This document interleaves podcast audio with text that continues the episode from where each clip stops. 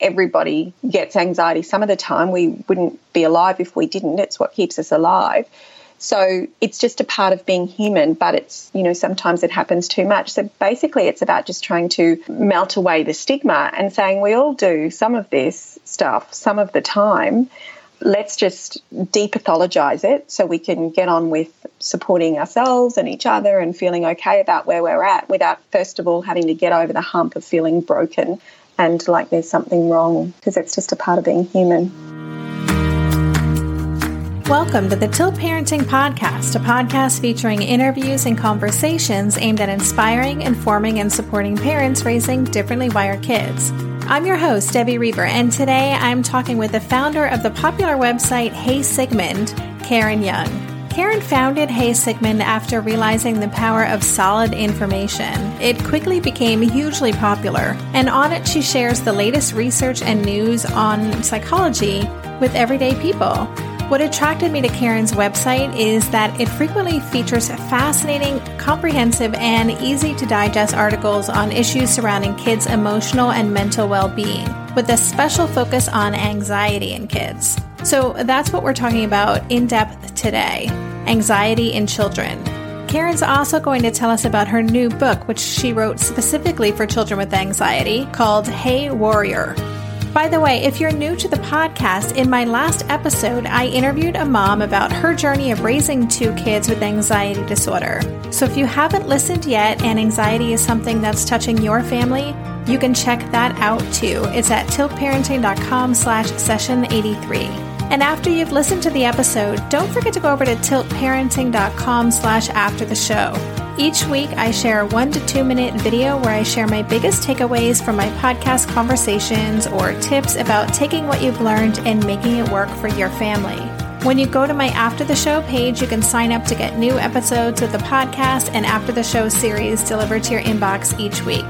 And now I'll get on with my conversation with Karen. Hey, Karen, welcome to the podcast.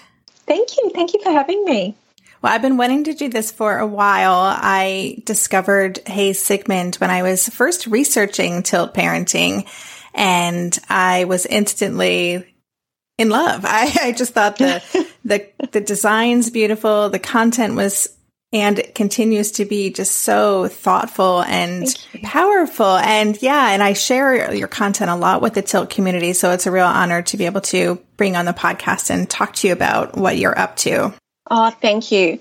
Thank you. Well, the respect's very mutual, and I'm really excited to chat with you today.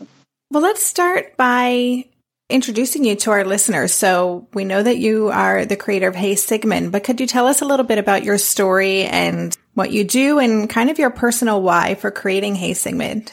So I started as a psychologist and I was in private practice and then I did uh, teaching and personal growth groups and one-to-one counseling and then I stopped for a little while to stay at home with my kids. And then I wanted to come back in because I actually loved working as a psychologist. I loved it and I, I missed it when I wasn't doing it. So I wanted to come back in. But I just wanted to do something where I could have um, a broader reach. And when I was in practice, what I was really aware of was that when I was working with kids, that parents just needed the information and they could do really great things with the information. So I didn't um, it wasn't so much what I did, but when parents knew the information that we as psychologists knew, they could do really great stuff with it.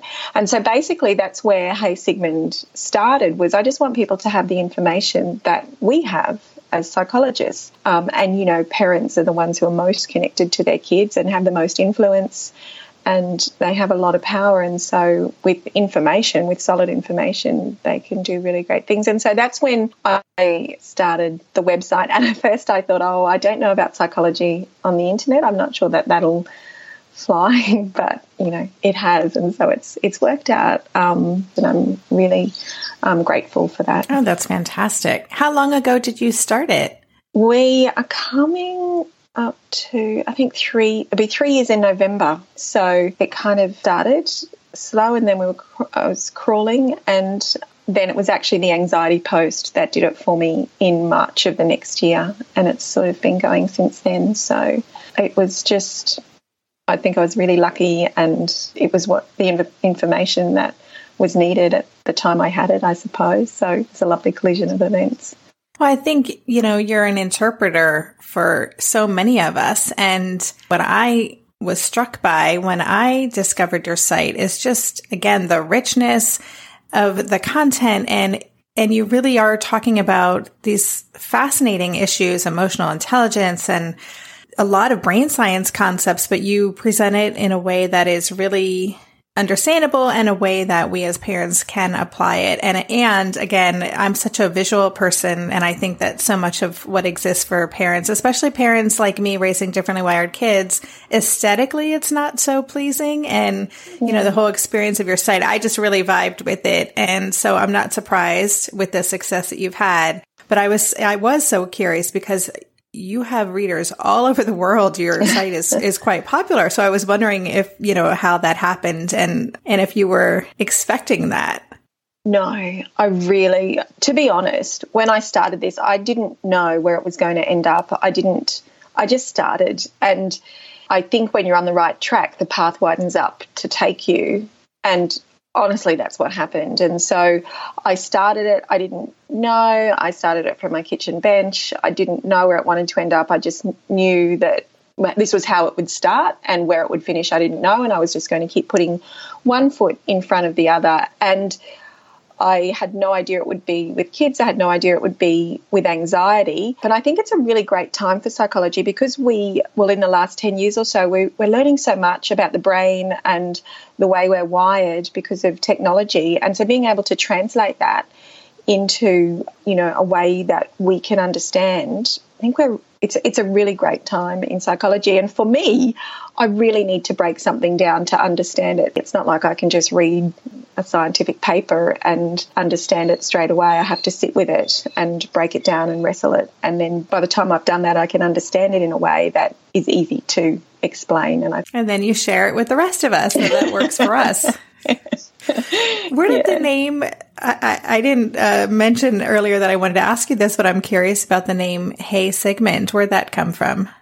Oh my goodness. This website was harder to name than my children, and I'm not kidding. And it was weeks and weeks and weeks of different ideas, and nothing felt right. And then, honestly, I was getting into the car one day outside a, outside a hardware store, and I went, Hey Sigmund. That's where it came from. And it was more like because people think of psychology sometimes and it's um, can feel a little bit vague and a little bit um, you know not scientific enough and and I think that comes from Freud who who did a who did a lot of great things but also did a lot of um, things that didn't land so well and still don't land very well but did a lot of great things so this is kind of like hey sigmund we've got some new stuff for you or hey sigmund this is what we know now so it's kind of it's kind of blending the you know the historical elements of psychology and kind of where it started and its roots with the modern take. Hmm, that's awesome. Love that story. One of the things that you say on your website and your about page is that because sometimes the only diagnosis is human. Can mm. you say more about that phrase? I mean, that really connected with me. Yeah. So, well, anything to do with mental health can bring so much stigma. But the thing is, so many things that come with a diagnosis happen on a on a spectrum. So we've all we all get a little bit of everything some of the time, and sometimes it's just part of our human way. We're not broken. There's nothing wrong with us. We don't even need fixing. We just need either the right information to move out of it, or support, or permission to even stay in the space for a little while. And that's one of the things with anxiety. It's not a broken brain. It's a brain that's doing what it's meant to do, but a little bit more often. And everybody gets anxiety some of the time. We wouldn't be alive if we didn't. It's what keeps us alive.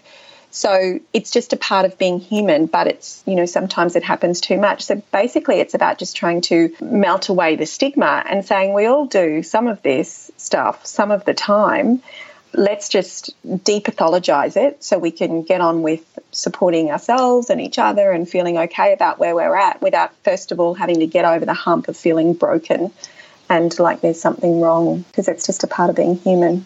Hmm.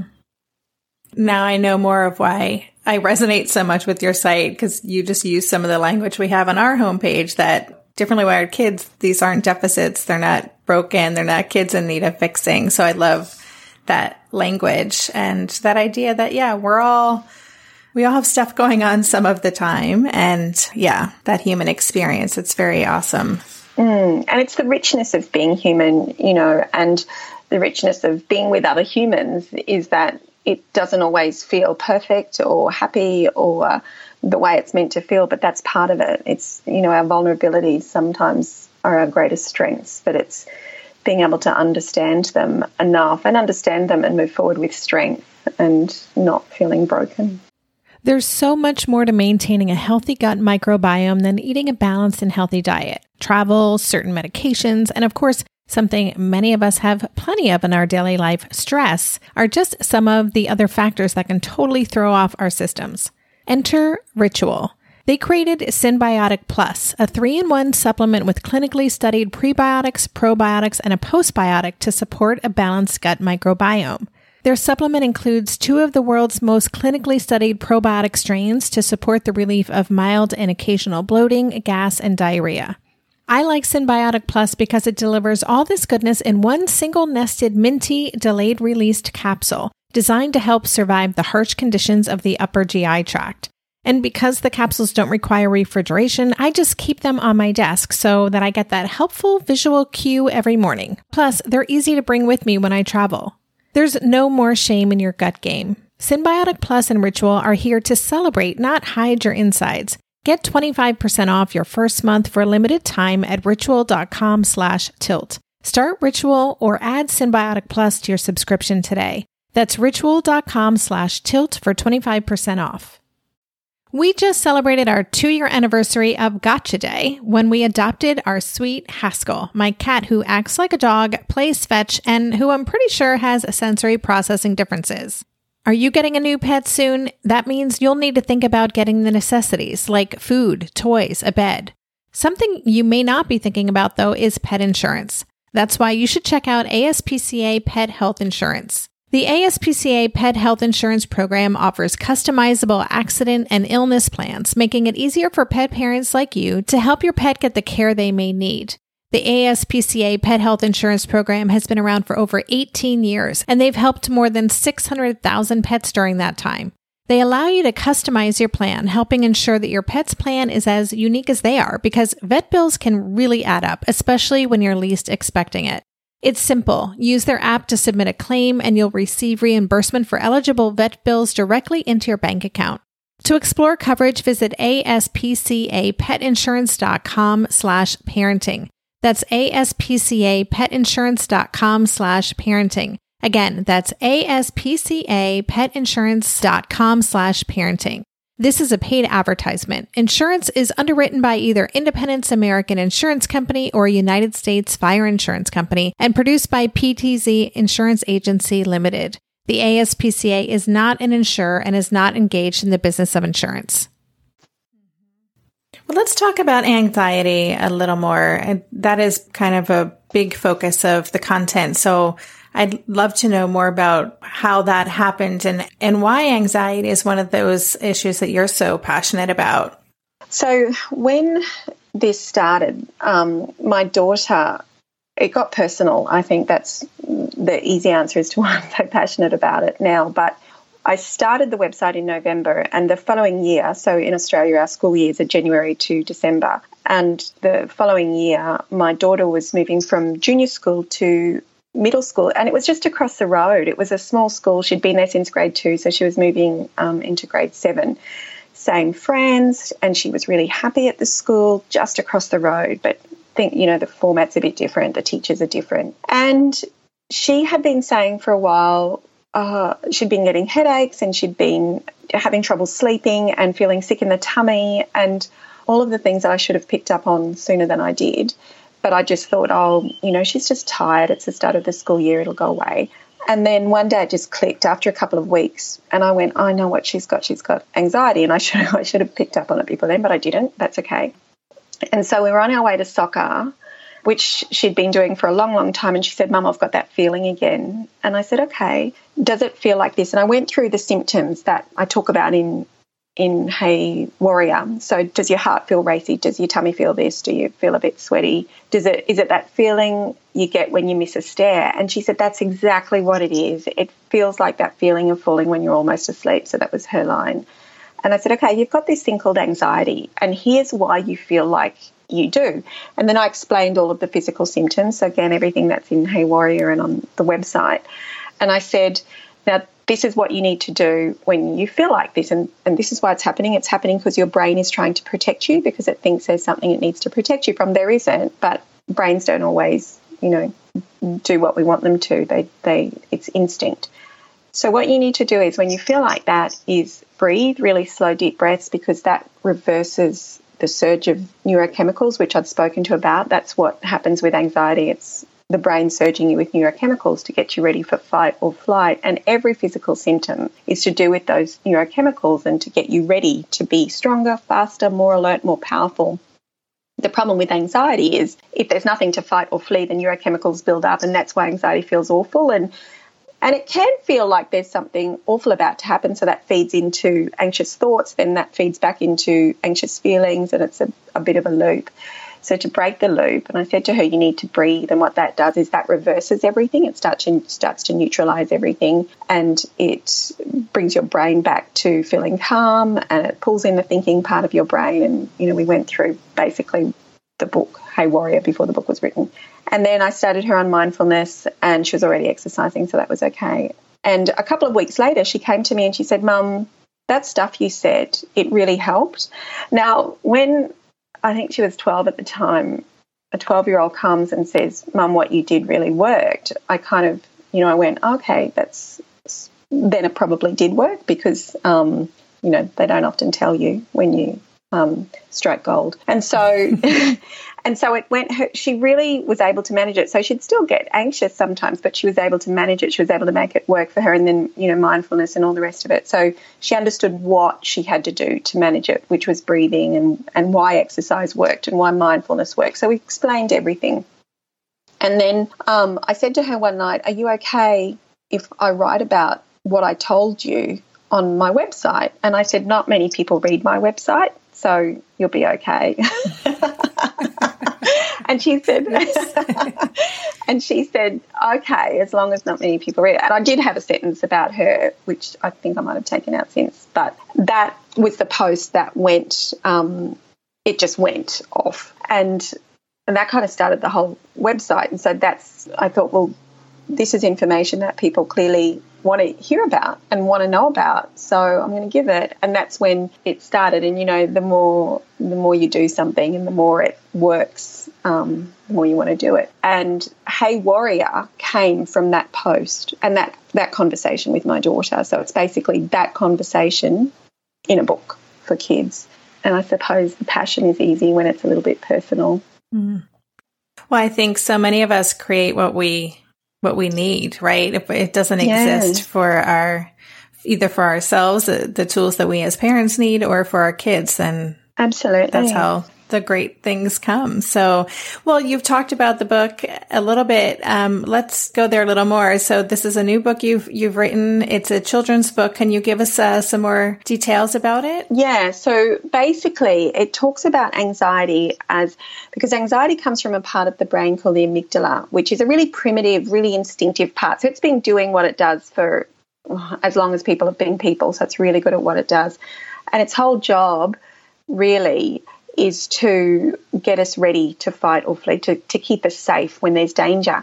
Now, the thing about it is, it doesn't mean there's danger there. So sometimes the brain can be a bit overreactive or a bit overprotective. So the way to think of anxiety is not as something broken and, and not as something that's there to hurt you or or as something mean in your brain, but it's something that's it's like a fierce warrior there to protect you. So that's how I describe it in the book, and that's how I described it to my daughter. So it's like a fierce warrior there to protect you. So when it thinks you might be in trouble, it will surge your body with a special body fuel to make you stronger, faster, more powerful. Now, the first thing that happens is your breathing changes from slow, deep breathing, like you would normally breathe, to short, shallow breathing, and that's to conserve oxygen because your body will need it to fight or flee. then your heart starts beating really quickly. And that can be really scary because it can feel like you're going to die. It can be really scary. But hearts know what they're doing, and your heart is just doing that to pump the fuel around your body to get it to the muscles so that they can do what they need to do to keep you safe. Then your arms and legs might get tight. That's why sometimes you get shaky and wobbly. That's the neurochemicals going to your the muscles in your arms and legs so they can your legs so they can flee, your arms so they can fight your body starts to sweat to cool itself down in case it has to fight or flee. So that's why you can be really clammy or sweaty even on a really cold day. And the one of the other things that happens is any process in your body that isn't absolutely necessary for your survival in that moment will shut down. It'll just take a little break. It'll come back on as soon as everything's safe and everything's fine again. So it's no big deal, but it feels like a big deal. So when your digestion shuts down, that's how you can get butterflies. It can feel like you're going to vomit, um, and that can feel really awful too. So there are all of these physical symptoms that happen with anxiety that can feed into those. I feel awful and it feels scary and I feel panicked. So there must be something bad that's going to happen. They're all there for a really good reason, and it's to protect you, it's to look after you. So that's why when there's a ball, a basketball coming at your head, you can you can act super quickly before you've even noticed that basketball. Your brain has registered and it's getting you ready, and you can move really quickly. It's why you know you hear stories about mothers lifting branches off cars to save their babies, and firemen running people out of buildings. That's when it works well. That surge of neurochemicals. So it's all there to keep us safe. But sometimes it can be overprotective and work too hard, and it can sense the amygdala can sense threat or danger when there's no threat or danger there, and that's okay. But what happens is, um, so it surges you with these neurochemicals. But if there's nothing to burn them off, which is what happens if there's nothing to fight or flee, there's no danger. The neurochemicals build up, and that's when anxiety feels really awful and frightening. And that can also feed into anxiety about the anxiety. So if there's something happens at school drop off that an anxiety is triggered, and it can only ha- you know it only has to happen once, then that memory of that anxiety can be. I remember how I feel when I'm about to be dropped off. It feels scary, and I I feel like I'm going to vomit, or my head feels tight. You know, so it's anxiety about the anxiety. So by explaining where anxiety comes from and explaining it as it's like this little warrior in your brain that's trying to protect you. But what you need to do is be the boss of your brain because at the moment your brain's kind of calling all the shots, but it'll work better when you're in charge. You're kind of like a team. And so that's what breathing does, mindfulness, and also the understanding of what's happening. And that takes the fear away and it, it empowers kids with a better response than kind of feeding into the anxiety because anxiety is so convincing and so persuasive. So basically, that's what the book's about and you know it goes through the symptoms and it because kids want to understand what's happening in their bodies they're really and they're really good at understanding the science of it when it's explained and they're really you know good at doing good stuff with it so that's what the book does is give them that information that they need we'll be right back after this quick break hey there it's debbie I love making this show and sharing conversations about how to support our awesome neurodivergent kids. I've seen how even one little insight from an interview can spark a big shift in daily life. But I know that raising complex kids can be messy and lonely. And just when we think we figured it out, something comes up that boots us right back to feeling overwhelmed and stuck. That's why I've poured everything into creating a way for parents like us navigating complex parenting journeys to join together and chart a path that feels positive, hopeful, and doable.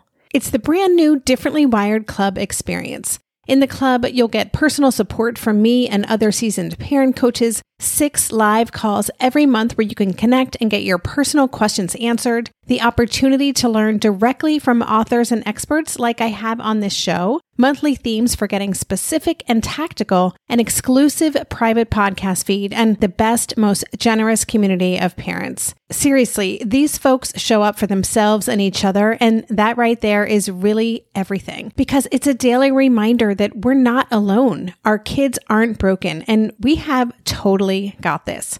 The recently rebooted Differently Wired Club is on a brand new platform with its very own iOS and Android app. It is such a great space. However, you learn, whatever your style, no matter the ages, genders, and neurodivergent profile of your children, the Differently Wired Club can help you cultivate the positive shifts you're hoping for. Join us today by going to tiltparenting.com slash club. That's tiltparenting.com slash club. I hope to see you on the inside.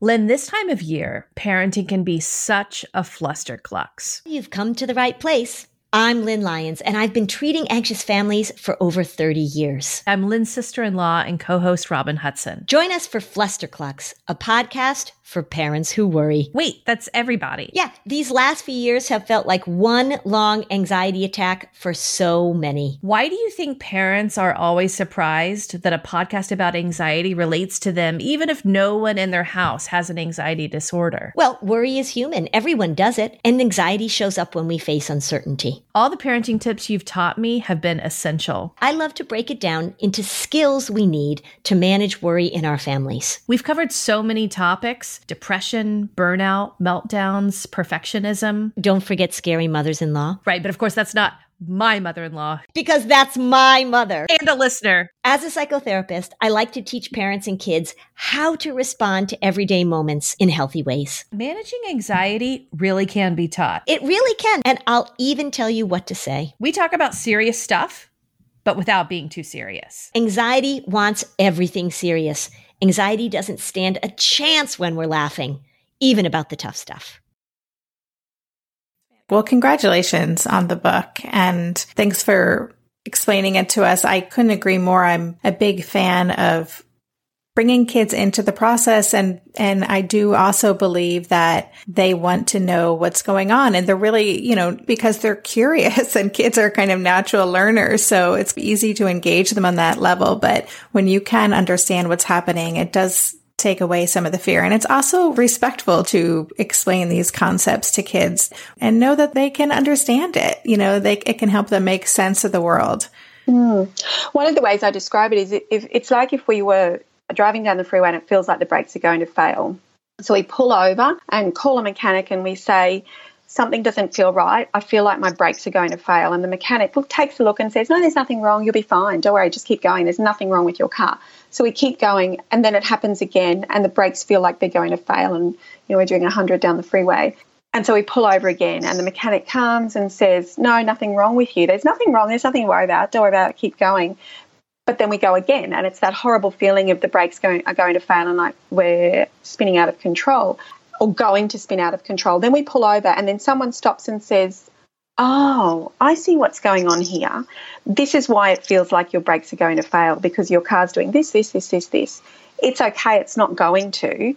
The reason it's happening are because of all of these reasons, not because your brakes are going to fail. But I understand it feels like your brakes are going to fail, but that's just how it feels. It's not going to happen because it's actually happening because of this reason. And so understanding where it comes from can be really healing and really soothing and comforting. And, and once that happens, then they, they can feel strong enough and powerful enough to put in place the strategies they need to put in place in in that moment. I love that analogy of driving down the street with being worried the brakes are going to fail. I think that also brings up what I wanted to ask you about the idea of just a lot of misunderstanding about anxiety. People don't think it exists or especially in kids. You know, I've talked to some parents for the show whose kids struggle with anxiety and they've talked about just the misunderstanding from educators, from other parents who think that they might be being overprotective of their kids. And I'm wondering what's your experience been with that? And what is it like in Australia? You know, we're talking to you and you're in Australia. I'm curious what the culture is around anxiety there. It's interesting. We are starting to open up to it and starting to realize that it's just another part. Of, it's something that can happen to kids and it doesn't mean they're broken. But it's interesting. I was speaking to a mum the other day and her daughter goes to one of the really good schools here in Brisbane. And her daughter has anxiety, really bright, really brave, really strong, gorgeous girl, really well liked but she has anxiety. And the school were, they really did speak about it in a way that weakened her. And, you know, I said to her mum, don't, it's not a pathology, it's not a breakage, it's something that happens. And this is why it happens. It's because her brain's overprotective, it's not broken. So there is still some misunderstanding, I suppose, around what it is. And I suppose one of the things I want to push against is this idea that anxious people that they're not brave enough or not strong enough because anxious people will be some of the bravest people you'll meet and some of the strongest people you'll meet because they push through this stuff all the time. But it is a real thing and, and it is a it is the wiring in their brain triggers anxiety more often than other people. It's not a bad thing because it can also mean it feels bad, but it can also mean that they're really great planners. They can think of things that no one else has thought of. They are really great at predicting trouble. And if you want to understand what's happening in a classroom or in a social group, ask the one who feels anxious sometimes because they know what's going on because they're thinkers and they you know, they can put the pieces together so well and emotionally intelligent and socially intelligent. They're really amazing. It's it's not a breakage. And it is a it is a physiological thing. It's got nothing to do with character and it's got nothing to do with personality. So I think we're slowly opening up to this and saying, well, that's okay. You know, it's just a different way of being human. It's not breakage, but oh, there's still a way to go. And it's very common. It's so common. And I think that's one of the things we're starting to realize is how common it is now, which has surprised me. And I think it surprises a lot of people. Mm-hmm. When Asher was in school and he was in must have been first or second grade. His one of the therapists he was seeing pulled me aside after they had met and made a comment about a change we were going to make. And he said, "Yeah, I think that's really going to help with his anxiety." And I said, "He has anxiety? I had no idea. He's differently wired in other ways and I I didn't connect that a lot of what was causing his dysregulation at school was an anxious response to what was happening. And it was kind of like a light bulb moment for me at the time. I'm wondering if you have some thoughts about what parents can be looking out for in their kids if they're thinking maybe they're listening to this and it's never occurred to them before. What would be some signs that they might want to be aware of?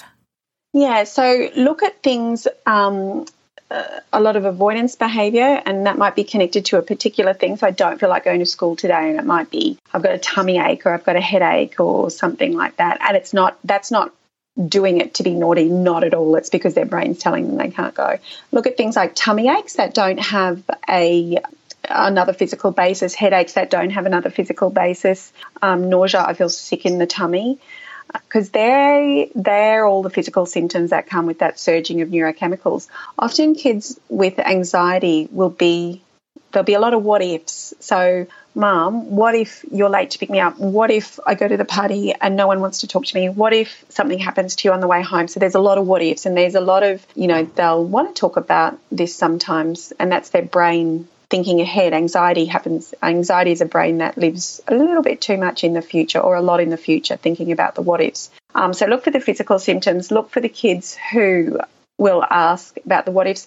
Now, sometimes they can be the life of the party. They might be the class clown, and that's another way to um, that can mask anxiety. Another thing is to watch for really aggressive outbursts or meltdowns or tantrums. Now, the amygdala, which is the one that kickstart the anxious response also is in charge of emotion. So when it's at high volume, when it's anxious, other emotions will be at high volume too. So these might be the kids who just get really aggressive and it doesn't seem like there's uh, much of a trigger, or the kids who just want to burst into tears. What that is, that's the amygdala driving that, and that's happening with anxiety. So if you control the anxiety, you'll control that response. So these kids who are doing that, they're not being aggressive because their social skills are poor or because they're being they're, they're bad kids. It's absolutely not that at all. They're anxious kids, but it doesn't look like it. Um, it can aggression can can mask that. So that's some of the things to worry about. Kids who um, you know they might be worried about going to sleep at night, or they might wake up a lot during the night thinking about stuff. That sort of thing. So it's different to stress. Stress is when there is a, a real thing. So kids who get stressed at exam time because they do really have a heavy workload. That's stress. That's different to anxiety, which is what if I fail? What if I um, do really poorly and I'm not able to do anything when I leave school because I'm no good at anything? What if I make a mistake and people laugh at me? So that's that's the difference between um, stress and anxiety. Oh, that's a really helpful distinction. Thank you.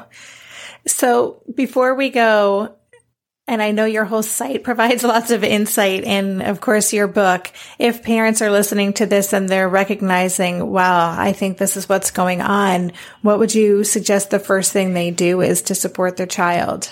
So there's a, a couple of things. The first thing is explain to them kids have to understand what anxiety is. And and they don't parents don't need to buy the book. There's an article on my site called um, anxiety in kids how to turn it around. That was the original article.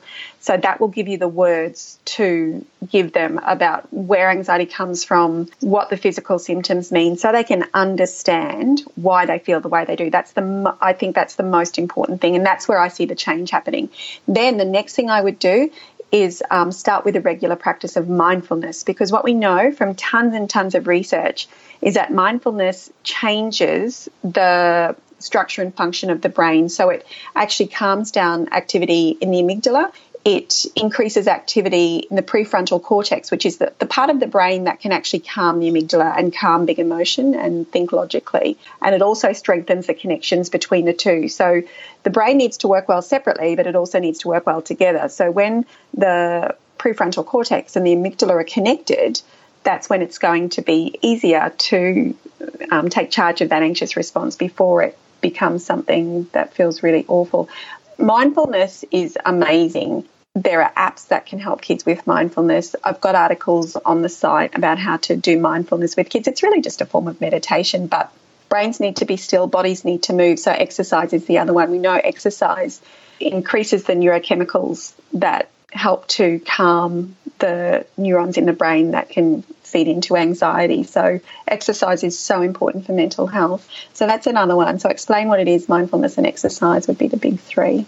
Oh, awesome. Thank you for sharing that. And I have to ask, are you familiar with the app Headspace? Yes, I am. Yep. That's a really great one. There's another one that I talk about a lot, which is um, Smiling Mind. That's another one. There's there's actually a lot of really great apps out there. It's the it's really a matter of which one the kids feel works for them. But I like the idea of the app because it's a guided meditation. So I think mindfulness can be really hard, especially if you've got a racy mind. It can be really hard to to still that mind. Yeah. Yeah, absolutely. Yeah, just go be quiet for 10 minutes or yeah. well, I I mentioned Headspace because I just read that they've come out with a kids version of it. So I'm I'm anxious yes. for us to try that out as well, but listeners, I'll include links to these on the show notes page if you want to check them out and I'll also include links to the article that Karen mentioned, to Karen's book, and of course, Hey Sigmund. But are there any other places on social media that people can connect with you? Um, on Facebook and Facebook is where I share all my posts. So, Facebook, if you just look up Hey Sigmund in Facebook, that'll pop me up. And I'm also on Instagram and Twitter, but mostly Facebook is for the articles. I feed through the articles and I feed through other things as well. Great. Okay. So I will share all those links, lots of ways to connect and follow the work that Karen's doing. And Karen, I just want to thank you. This has been such an insightful conversation for me. And I, this is a topic I've been really wanting to bring more to the podcast. So I so appreciate you sharing your insight on anxiety and your wisdom and the great work that you're doing. So thank you so much. Thank you for having me. I'm really grateful for the opportunity to talk about it and get this conversation moving. And, you know, it's when we talk about it that the stigma and the pathology or the tendency to pathologize starts to fade away. So I'm really grateful to you for giving me the opportunity to do that. So thank you. You've been listening to the Tilt Parenting Podcast. For the show notes for this episode, including links to Karen's website, Hey Sigmund, her new books for children with anxiety, Hey Warrior, and the other things we discussed, visit tiltparenting.com slash session 84. And don't forget to check out my after the show short video where I share my top takeaways from my conversation with Karen. You'll find a link on the show notes page, or you can go straight to tiltparenting.com slash after the show and a quick invitation to try our free Differently Wired 7 day challenge if you haven't gone through it yet. When you sign up, I'll email you a short inspirational video each day for a week with a tip you can incorporate into your life right away. You'll also be invited to join a private Facebook group for people who've gone through or are doing the challenge. More than 800 people have gone through it so far. It's free, it's ongoing, and it's designed to help you find more peace and confidence in your parenting journey today. To join, visit tiltparenting.com slash seven day. If you like what you heard on today's episode, consider subscribing or leaving a review in iTunes. Both those things help our podcast get noticed in the crowded podcast space. Thanks again for listening. For more information on Tilt Parenting, visit www.tiltparenting.com.